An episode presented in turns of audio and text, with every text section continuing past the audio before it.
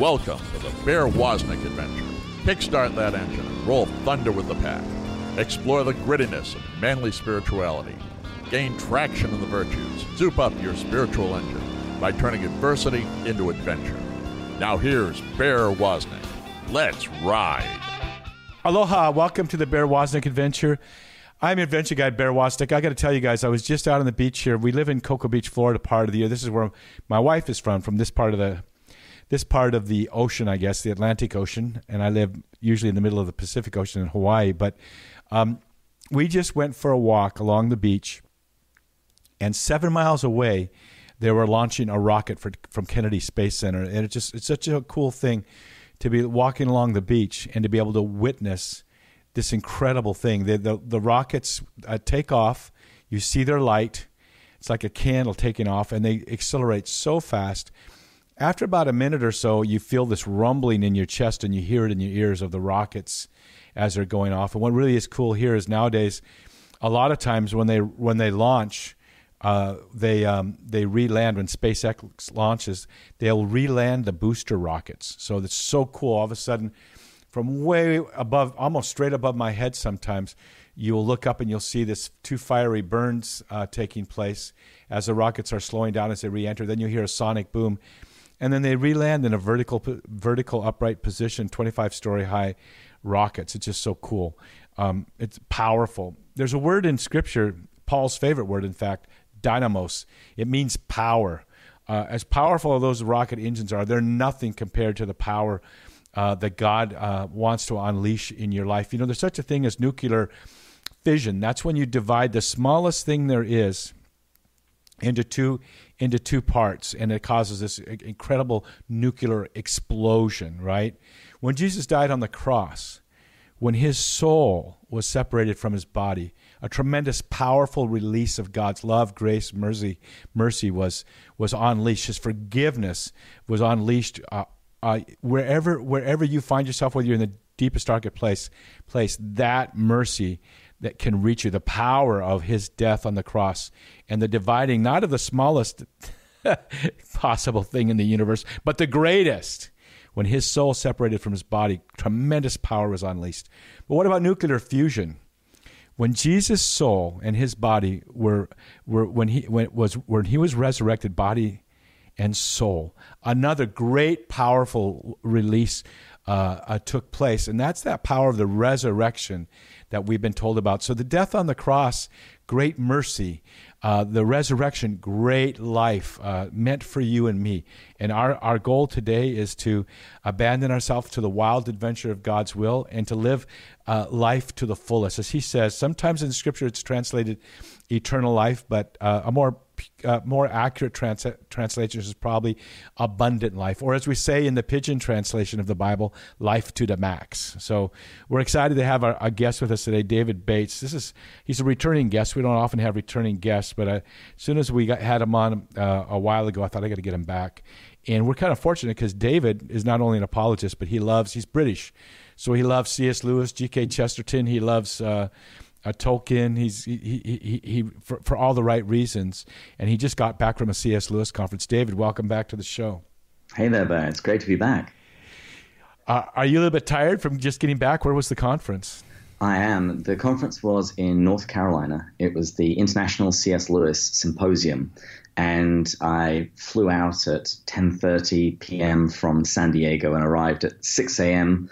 Uh, in Charlotte. And mm. the co-host from my podcast, he arrived two hours later, and then we drove two hours, and then we spent three days back-to-back lectures and meeting all other C.S. Lewis scholars, as well as C.S. Lewis's stepson, Douglas Gresham. That's so there. cool, man. That that must have been. well, it is probably like shaking hands with a, a, relative of a saint. You know, C.S. Lewis is, mean, meant so much to me personally. In my in my, he was the first book, David, that I ever read that I I had to chew like it was a steak. Mm-hmm. You know, I, every page he used words I never heard before, like pantheism. What's that? You know, he'd use all these big words, and but his thoughts were so deep. I, I, I was a young Christian. I was 19 years old when I discovered C.S. Lewis. I'd just been baptized in the Holy Spirit, so I was so on fire.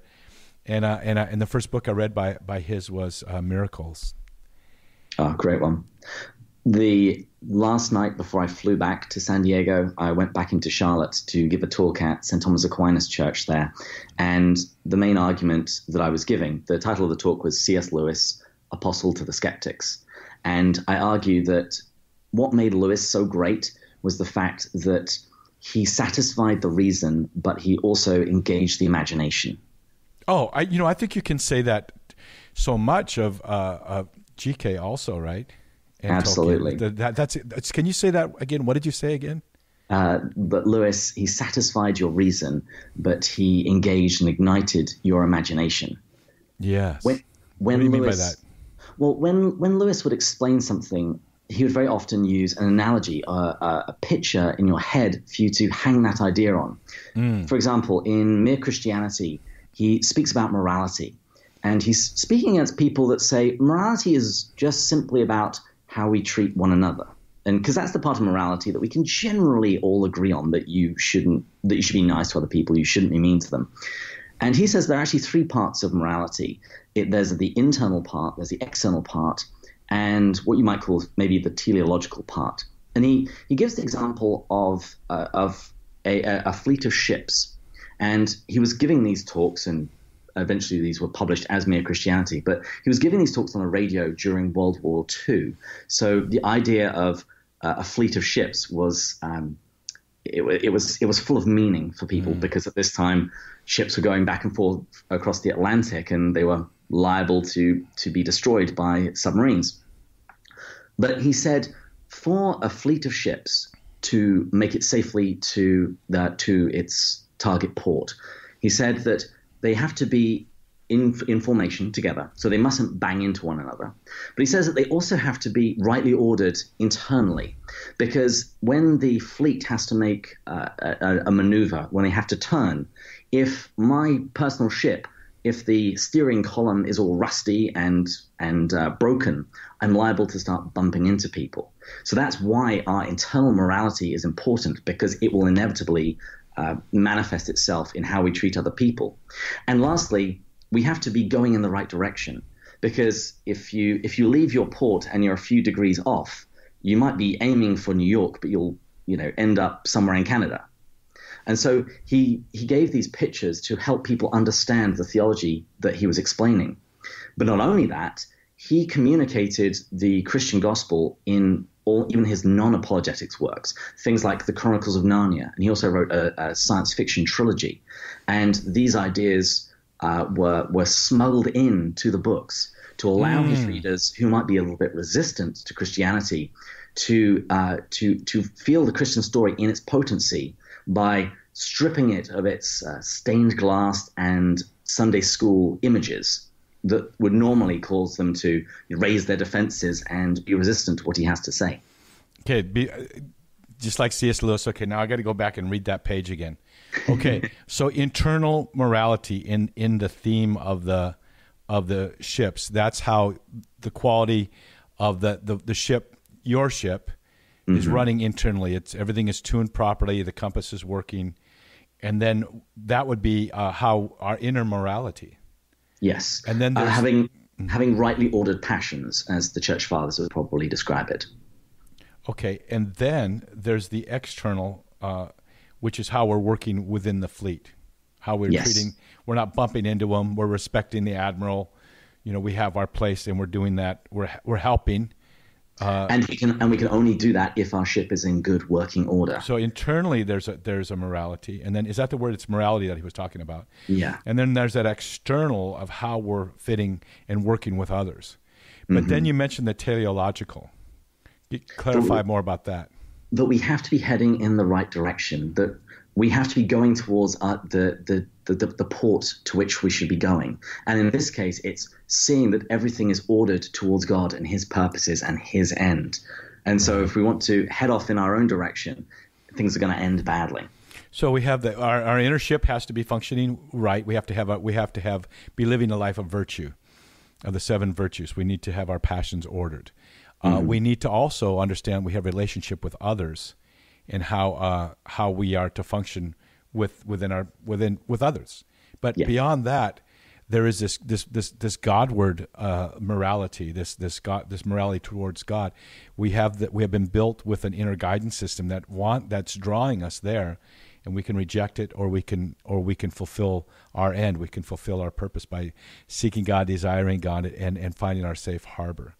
That's just that's just so that's so C.S. Lewis and it, and it alludes to that famous quote of Saint Augustine that our hearts are made, uh, our hearts are restless, Lord, until they rest in you. That he he is the port to which well, towards well, which we should and, be journeying. In the in the sentence before that is, our hearts were made for you, our God. That's there's a yes. theological the theological statement.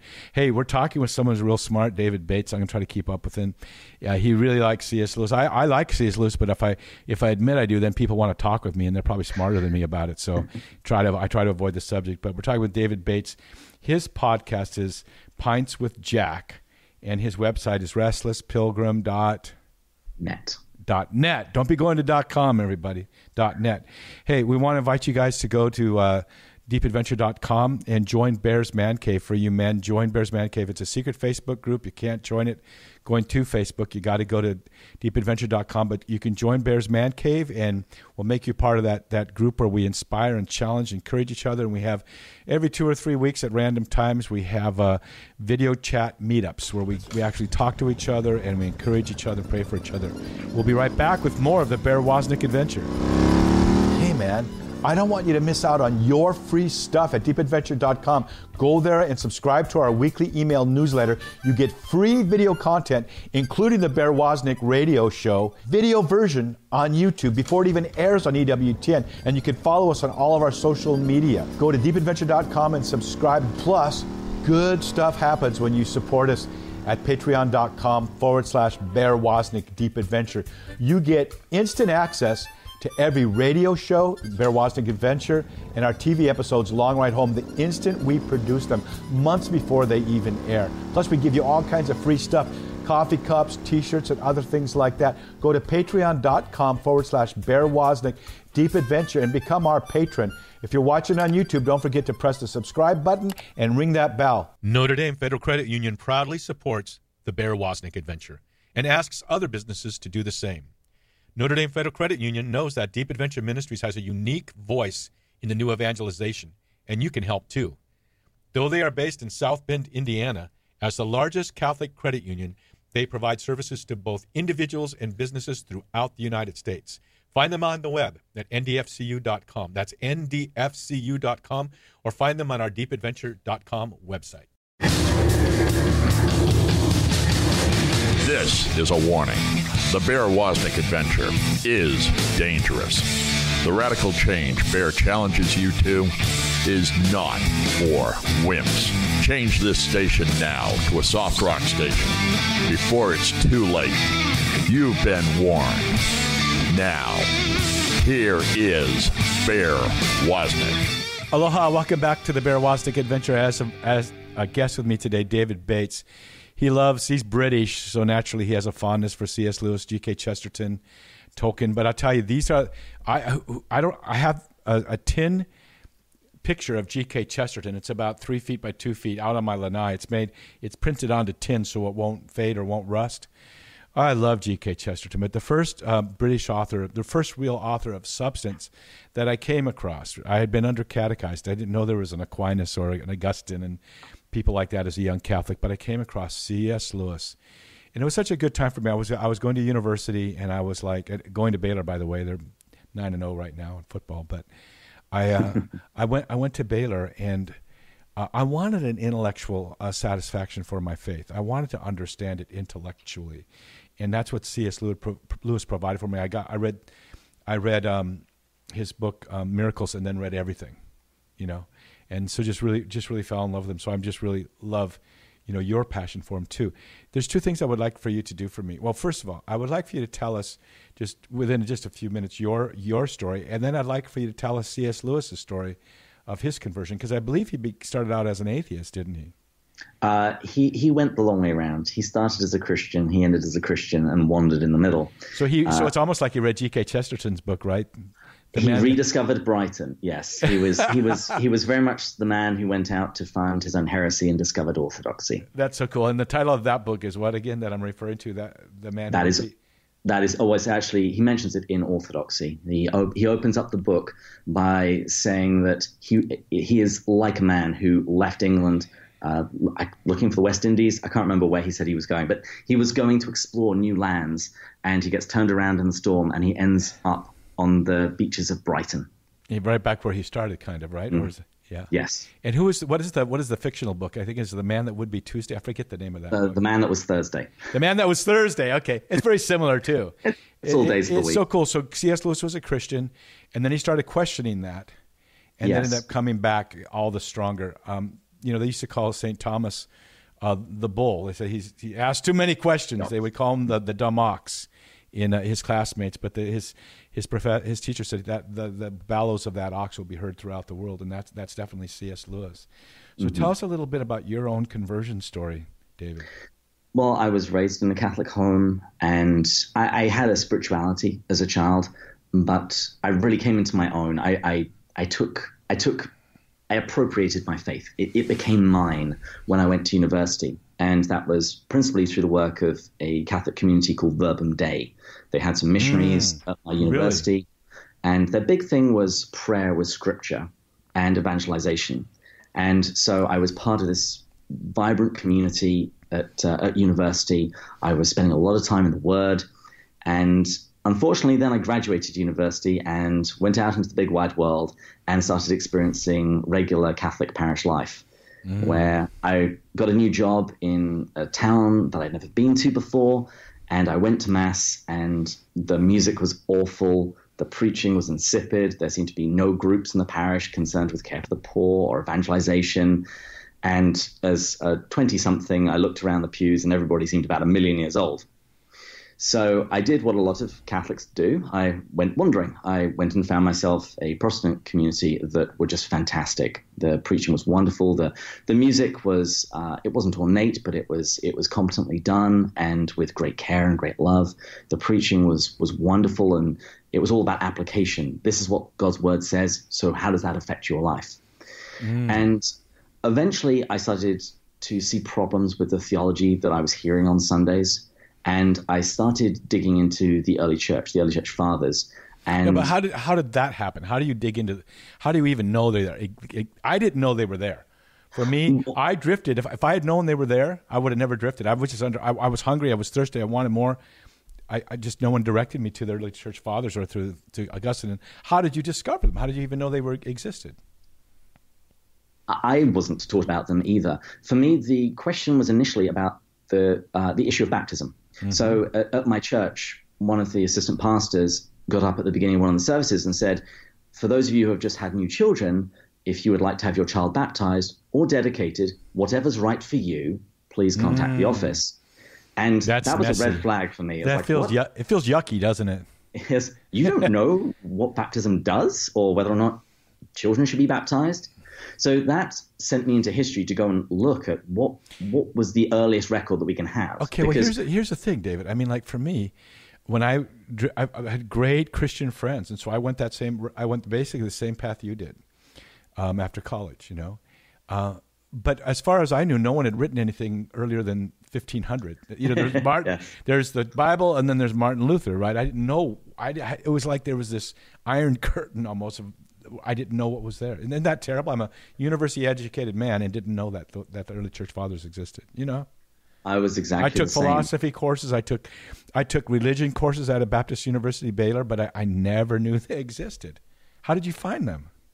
Well, firstly, they were just. I was just looking into history, and I didn't know who the fathers were or have any mm. any kind of sense of that. So I just started getting my my uh, my, my toes wet in looking at history.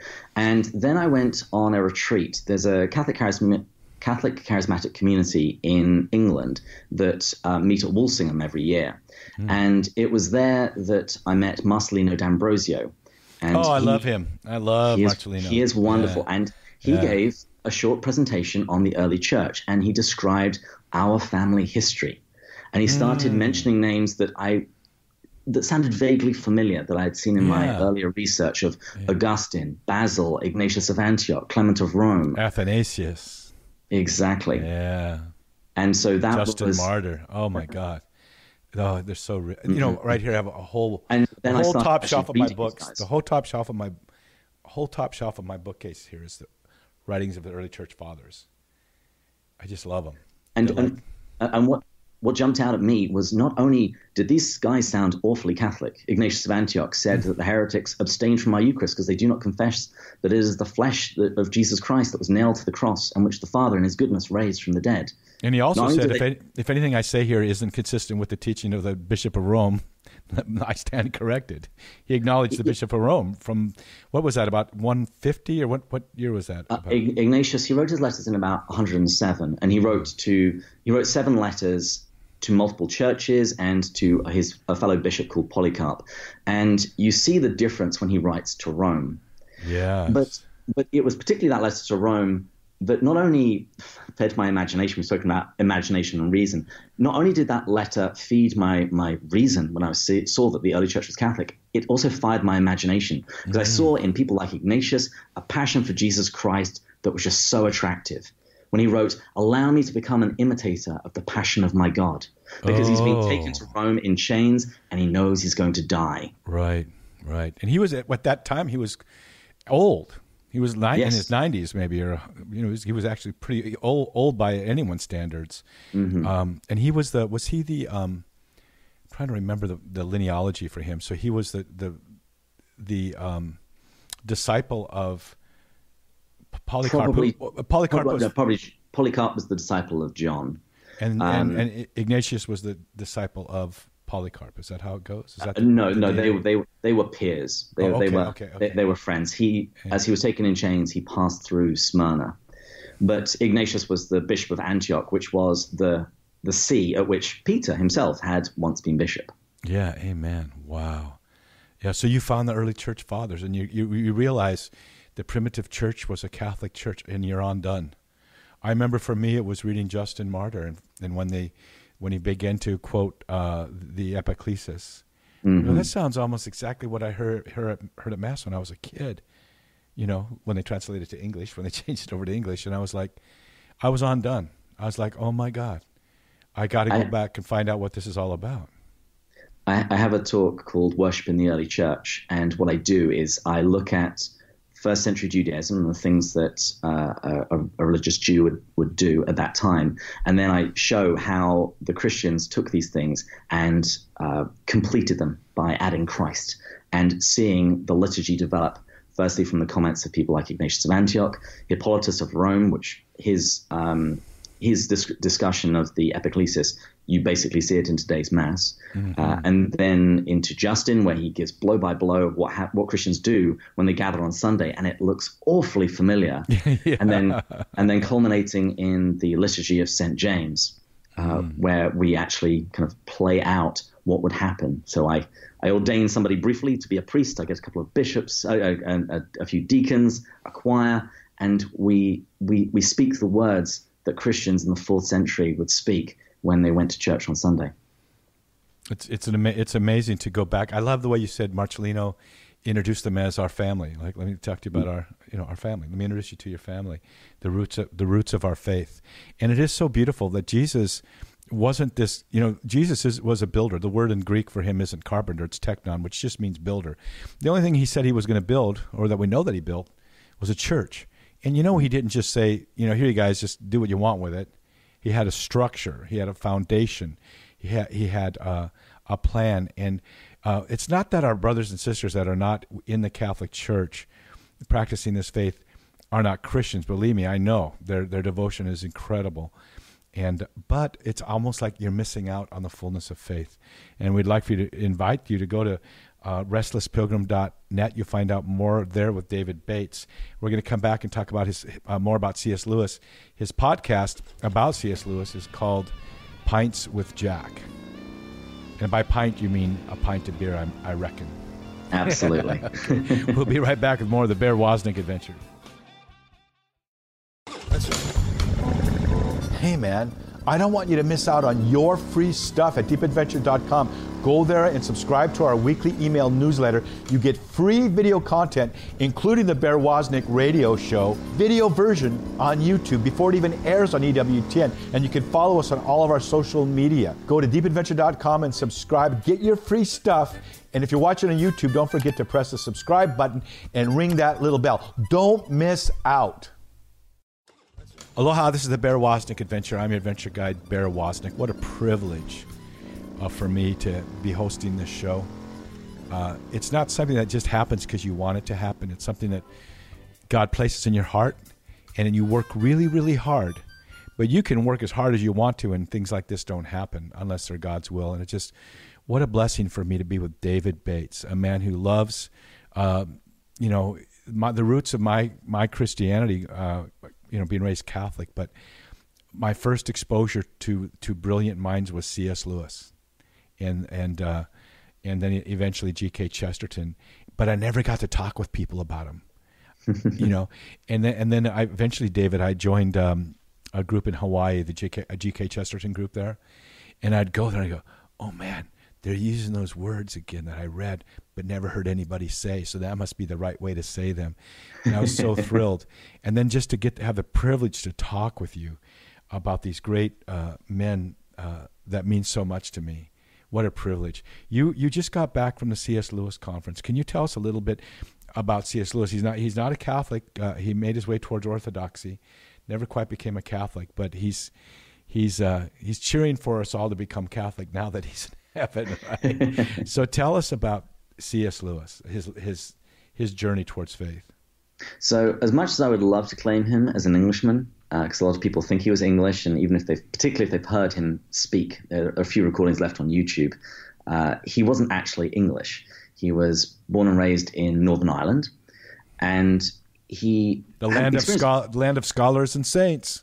Exactly, and and wow. he had tragedy very early in his life. Mm. When he was nine, his mother died, of cancer, and his father soon afterwards sent him to schools in England, boarding schools, which he hated. Um, and uh, as a child, he insisted on being called Jack, and that's why our podcast is called Pints with Jack. And who's was, your co-host? Uh, a guy called Matt Bush, and okay. he also came with me to the conference. We okay. we, we, we, met and uh, uh got to hang out and recorded uh, um, an episode each night, talking about all the great talks we'd heard. Uh, but Lewis, he was sent to England for his schooling, and uh, on his 19th birthday, he went to the front lines of the trenches of World War One and experience all of the death and tragedy there.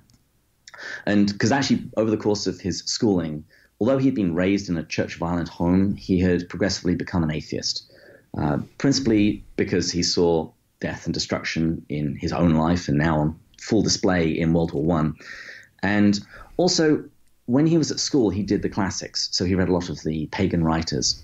And his masters would tell him that paganism was all false and Christianity was all true. And that just didn't seem right to him. And so he just regarded Christianity as yet another myth. What, what do you mean by the pagan writers? Do you, you mean uh, philosophy or do you mean the great all, all of it the the, yeah, the, the, the, philosophy and the, the stories of the pagan gods. what didn't didn't he say? Was it in one of his books?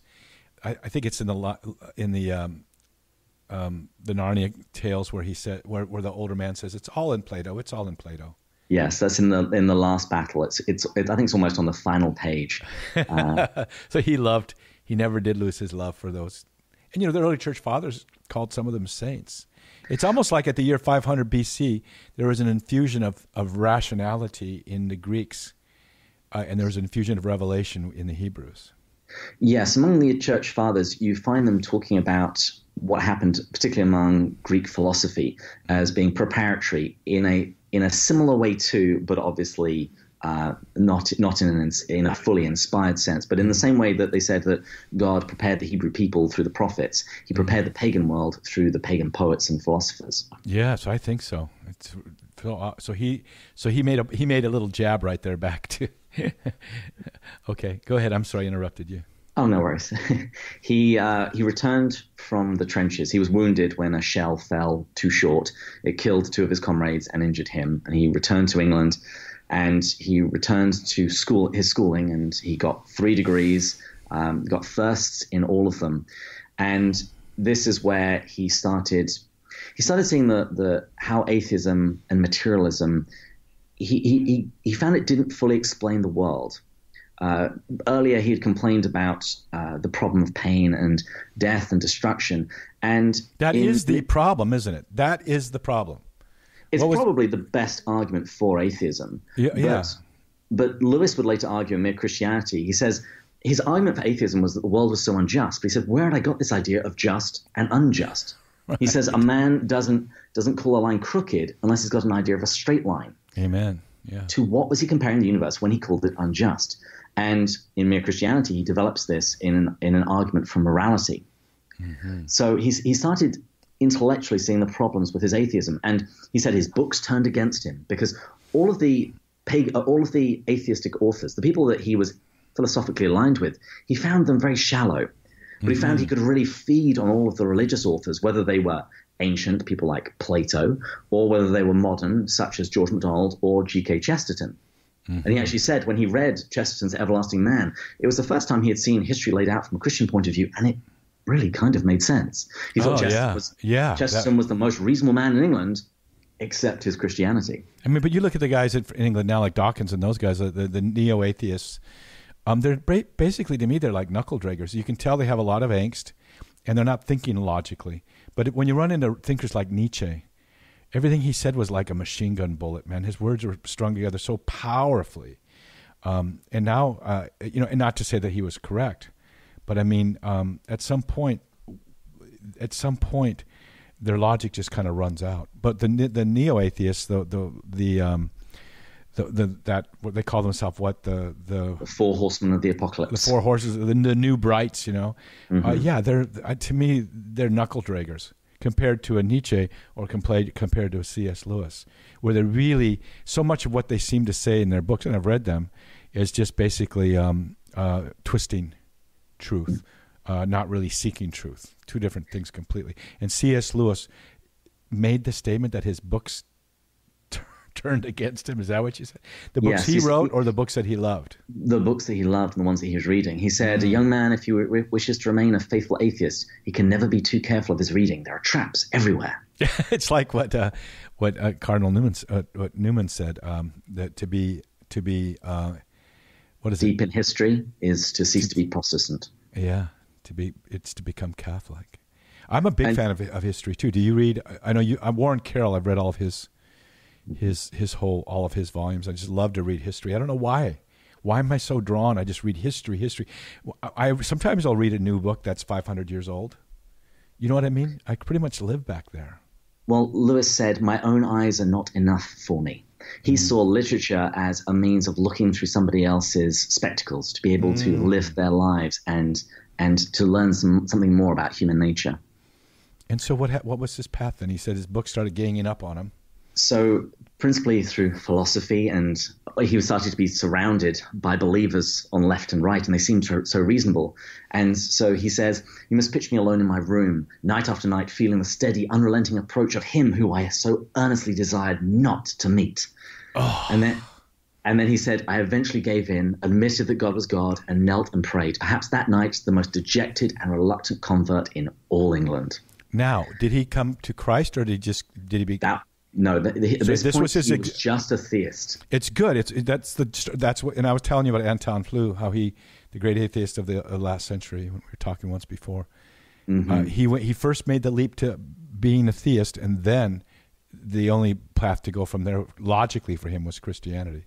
So, what what about C.S. Lewis? So the next step, we really need to talk about his friends, and he formed the Inklings uh, uh around him, uh, a, gr- a, group of writers, um, and particularly people like J.R.R. Tolkien, Hugo Dyson, Charles Williams, Owen Barfield. And as, the, as these people were around him, they helped him clear away the final obstacles towards Christianity. Mm. Earlier, I said that he viewed Christianity as just another myth. He described myths as lies breathed through silver. So these are full stories, but they're so pretty and attractive. Mm-hmm. And one night, Dyson and Tolkien they had dinner with Lewis, and they went on a long walk at, along Addison's Walk, which was near near where Lewis's rooms were, and they spent the night talking about myth.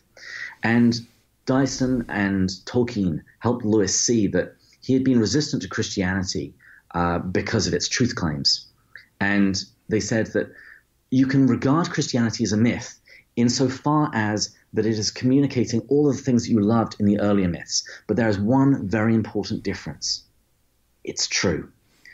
In the, in, the, in, in, the years preceding Christ, the pagans had intuited a dying and rising God. They knew that they needed salvation. Mm-hmm. And in Jesus of Nazareth, myth became fact.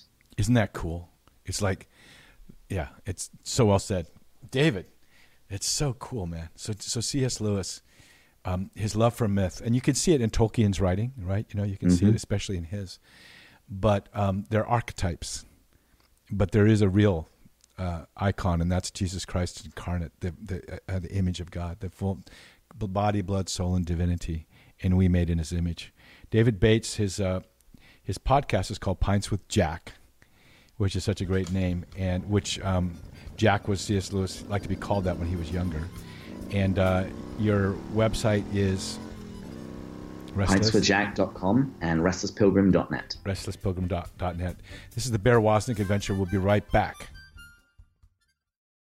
Good stuff happens when you support us at patreon.com forward slash Bear Woznick Deep Adventure. You get instant access to every radio show, Bear Woznick Adventure, and our TV episodes Long Ride Home the instant we produce them, months before they even air. Plus, we give you all kinds of free stuff coffee cups, t shirts, and other things like that. Go to patreon.com forward slash Bear Woznick Deep Adventure and become our patron. If you're watching on YouTube, don't forget to press the subscribe button and ring that bell. Deep Adventure Ministries is so grateful to Notre Dame Federal Credit Union for underwriting the Bear Woznick adventure. And people wonder how can they be a member of a full service credit union whose approach to business is consistent with our Catholic faith and who can serve them no matter where they live. Notre Dame Federal Credit Union provides just that service through their online portal, 24 hour chat, and by telephone.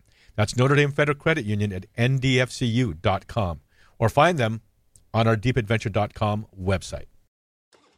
Aloha, welcome back to the Bear Woznick Adventure. We're with David Bates. He just came back from the C.S. Lewis conference, to which I, w- I never got the invitation.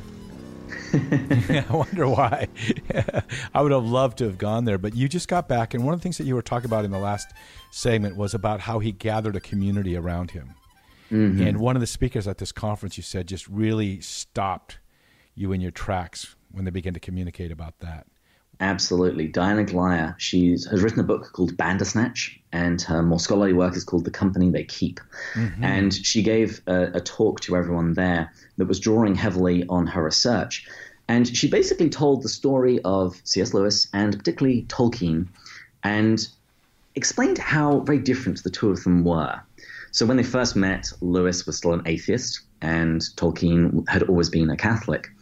And uh, apparently, in in Lewis's diary, uh, he describes his first meeting Tolkien, and he says he's uh, he's a nice fellow, only needs a slap or two. But, That's very British. oh, very. uh, but the, the two men, they, they cared very much about the same sorts of things about words and language and, and study. Uh, but they also had very differing opinions and differing personalities. Uh, Tolkien, he always took great care in his appearance, would wear bright waistcoats, much like the uh, the hobbits, what uh, Americans would typically call a vest. And every description we have of Lewis, it describes him as a scruffy farmer or as as a student. Uh, so they were they were quite different men. They wrote in different ways, uh, but she argued that these two men they formed what she called a dyad, uh, a pair of two people that care about the same thing but with enough differences that they really push one another on. And she gave examples, for example, in the songwriting of the Beatles.